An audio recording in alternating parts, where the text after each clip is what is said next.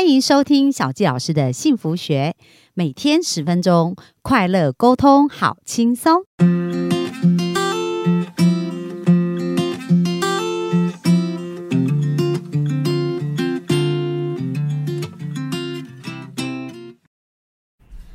欢迎收听小纪老师的幸福学，很开心本周我在空中跟大家见面。那这个礼拜呢，我们聊的是有关于健康跟自己的关系哦。那小纪老师其实是非常喜欢这个议题，因为在过去这呃这么多年的时间当中呢，其实呃我从我跟妈妈的互动，跟我家人，还有呃包含我先生啊，然后我公公婆婆啊，还有周围的好朋友啊，从他们身上呢，其实有看到很多健康改变的一个奇迹。那小纪老师一直有。有一个画面呐，就是呃，在我因为我住在大湖公园附近嘛，然后就在内湖，然后我很喜欢去走一个步道，叫做大沟溪步道。那在走那个步道的时候，我经常会看到有一些老人家就坐在轮椅上被推哦。那推着的这些外劳，那可能就在旁边呃乘凉，但就把这些老人家放在那边晒太阳。那或者是在周末的时候，我看到很多的家人出游，那甚至有一些孩子其实是非常孝顺哦。会推着他们的父母的轮椅啊，这样子呃，在走那个步道，虽然是比较辛苦，可是他们还是会带着他们的家人。那当时我在看到这些画面的时候，我心里就一直想说，真希望每一个人都可以健康的终老。所以呢，我们可以生老。然后最后死哦，但是不一定一定要走到病这个部分。那很多时候我们会有一些信念跟想法，觉得生老病死呢，一定要经过那个病才是正常。可是其实病它不是一个必然的选择。如果我们能够做好。功课能够做好准备，就好像一台车子一样。大家知道，一台车子呢，它呃从开始开到它报废为止，其实它有它正常使用的年限嘛。但是如果我们把车子好好的保养，其实车子在整个过程都是会非常好。但是如果我们都没有在保养车子啊，那希望它能够呃带着我们安全的往前走，就相对是比较困难。而车子的保养绝对不是说呃在车子已经坏了才保养，而是车子还是新的时候我们就。应该开始保养。养那车子如果坏掉，我们还有零件可以换。但是如果我们的健康、我们的器官有问题，其实是没有办法随意我们要换器官就给换器官的哦。所以，其实，在健康这件事情上，小教老师也希望带给大家一个新的思维，就是我们健康呢，要在我们还很健康的时候，就要好好的去照顾我们的健康。而且，我们的目标呢，是我们可以健康的终老哦，能够呃。追赶、跑、跳、碰哦，一直到我们眼睛合上来那个时间，那只要我们的信念跟我们的想法，相信我们是可以朝这个方向前进的，那我们的生命当中就会吸引来很多必要的资源来协助我们。所以本周跟大家聊很多有关于呃，就是百分之九十的病自己会好，这位医生他讲到很多的一个实际案例。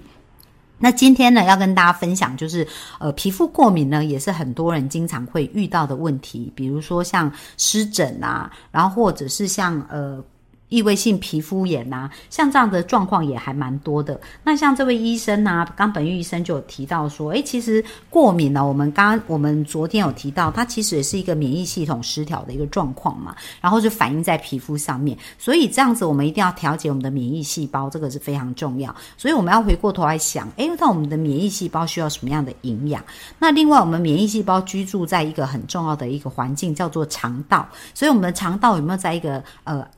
干净，而且是一个健康的环境哦，所以有没有足够的抑菌，这个也是非常重要。所以呢，过敏呢，我们除了比如说像有些人会呃抹一些药膏类，呃就是像类固醇这样的药膏啊，这些以外呢，我们还是可以多多摄取有有有关于有发酵的食品哦。那这些发酵的食物里面就含一些抑菌，或者我们补充益生菌，然后呢，就是帮助我们身体的免疫细胞有一个更好的状况。那这样过敏的状况呢就会呃越来越改善，然后减轻压力。所以这个医生里面有蛮多正呃蛮多的案例，也都是透过这样子的部分。那接下来就来跟大家谈一谈睡眠哦，失眠这件事情。那其实现在呢，使用呃安眠药物的人也比以往多很多。那使用药物呢，它也不是一个完全不行哦。可是呢，在使用上应该要有期限。那在这边，他讲到说，安眠药呢，其实失眠是我们身体的一个警告的标志，就是呢，呃，当我们无法睡哦，它可能是会有一些状况。第一个就是说，呃，当我们压力很大的时候，可能我们的呃肾上腺素啊会一直处于备战的状态。那我们的自律神经里面有分交感跟副交感神经。那当我们副交感神经其实是属于放松的，那交感就是属于呃要起来奋战啊，然后要打，就是。准备我们要去战斗的一个状态哦。那大家想想看哦，如果我们都长期处于那种压力，或者是呃事情很繁忙，然后或者一直要赶工的状况，那其实我们的交感神经就是一直在踩油门。那如果我们一直没有把它放松啊，到了晚上的时候啊，即使很想放松，它有可能就会失去它原有的节奏，然后就放松不了。所以这也有可能是长期压力所造成的。那压力呢不能放松啊，其实跟我们的肌肉。无法放松也很有关系哦，因为缺乏一些微量元素，也会导致于我们的肌肉神经传导是无法放松的，像钙还有镁。它本身都是一个肌肉松弛的一个非常天然的一个矿物质，所以有时候当我们身体缺乏一些矿物质，也会导致我们失眠。那这个案例呢，其实蛮多，像比如说女孩子如果遇到更年期的状况，那像有很多人她就会产生，比如说不好睡啊，然后或者是失眠的状态。那其实这个就跟缺乏矿物质有关。为什么？因为像钙镁，我刚刚讲它对神经传导跟神经的安定有关。可是当我们处于更年期的一个状况，我们的荷尔蒙、我们的内分泌是处于一个荷尔蒙重新再重整的一个状态。所以，如果我们没有身体调节的没有很好啊，有可能在我们的矿物质里面，就是钙镁，它身体的一个吸收运用会变差，那导致于我们就会产生一些神经很紧绷，没有办法放松，或者睡眠呢睡呃不好睡。所以其实。呃，使用安眠药，大家一定要注意一件事，就是安眠药要去查一下，这个安眠药是会上瘾或者不会上瘾。那如果是会上瘾的安。上瘾的安眠药应该先把它调整成不会上瘾的，那不会上瘾的也应该有使用期限，就是我们希望在多久的时间内呢，能够去慢慢调整我们自己的一个状况哦，然后让我们的身体呢的的机能会恢复到可以好好睡这样子。所以这位医生呢，冈本玉医生其实他也调节蛮多案例。当他们呢能够呃在安眠药上面，第一个当然是心情要放松嘛。那第二个就是说，呃，当他们的剂量开始慢慢减少，然后把。会上瘾的改成不会上瘾的，然后调整一个情绪，那这样子也会变得更好。那另外他也有讲到，日本有一个免疫学的权威叫安保策教授。那这个免疫学呃学权威，他其实有提出一项说法，他说如果经常使用那种消炎镇痛的药膏，也有可能会引发失眠。为什么？因为这种药膏它是会一直刺激我们身体的一些。呃，自律神经哦，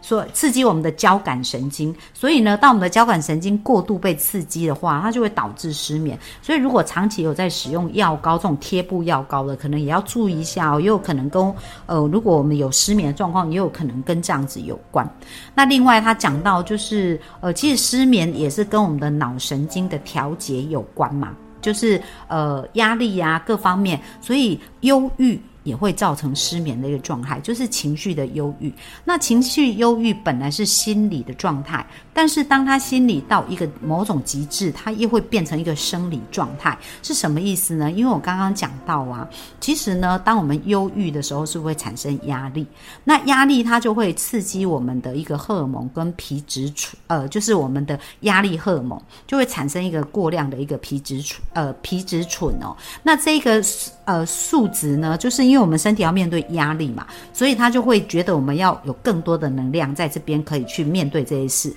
那他就随时处于一个备战的状态。那就是我刚刚讲，当我们不断的在踩油门，而没有把我们放松的这个刹车放掉的时候，最后我们放掉可能会刹车失灵，就导致于我们没有办法让我们的脑细胞放松，让我们的情绪放松哦。那忧郁的状况也有可能是这样子，就是呃，当我们对一些事情没有办法想通，那我们的脑子里面的回路啊，一直绕在这种负面的回日回路，那导致我们身体呢，我刚刚讲我们的肾上腺素啊，就会产生过大的压力，所以它就会呃耗用掉我们身体很多的营养素。那其实呢，呃，在我们自律神经或者我们的肾上腺素在耗用我们这些营养素，它会耗用到我们大量的 B 群。那其实 B 群跟我们脑神经修复也是息息相关的一些营养素哦。所以呢，当我们的身体它会去支援我们身体最重要、最需要的。所以当我们处于压力，它会觉得你的肾上腺素，然后你的身体很多呃压力荷尔蒙需要被支持，所以我们很多的营养素就会到那一边去支持它。那当我们脑神经长期缺乏这个 B 群的营养素的时候，那其实它的修复力跟它的一个反应力也会变差，那导致于我们比如说在分泌像多巴胺啊，或者分泌血清素啊这一些快乐激素的能力也会下降。所以这就是我说的，我们先从生理反应，呃，就心理反应，就是我们心理的压力的反应，慢慢它会变成生理反应。所以有时候忧郁的状况呢，除了我们调节我们心理的状况，其实我们的营养素也是需要注意跟呃需要去补充的。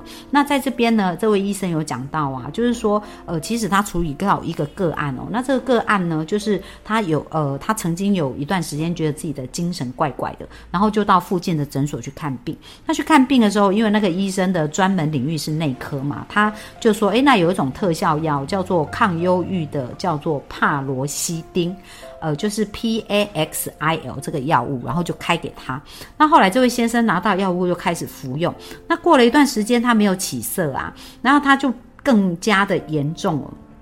然后后来呢，看到原来这个帕罗西丁它会出现攻击性哦，那所以他就让他暂时不要服用这个药物，抗忧郁的药。诶，结果过了一个礼拜，他的心情反而就变好，情绪也变稳定。所以有时候使用药物不见得能够真的帮助我们忧郁的状况改善哦，有可能我们的忧郁状况会更严重。然后这边还有一个是，呃，因为使用了抗忧郁的药物，他就逐渐失去活力哦，而且甚至没有办法走路。然后呢，后来去也是来看这位冈本玉医生嘛，那他就。开始，呃，因为这个先生呢，他除了忧郁外，后来还变成像有老人痴呆症的状况，因为他连行动啊，连呃讲话啊，都慢慢变得没有办法这样。那呃，当这位冈本玉医生在跟他问诊的时候，甚至他还出现尿失禁哦。那冈本玉医生跟他问诊的时候，就开始感觉他使用的一个抗忧郁的药物可能对他是有一些影响，所以他就建议他先暂时停止服用这些药物。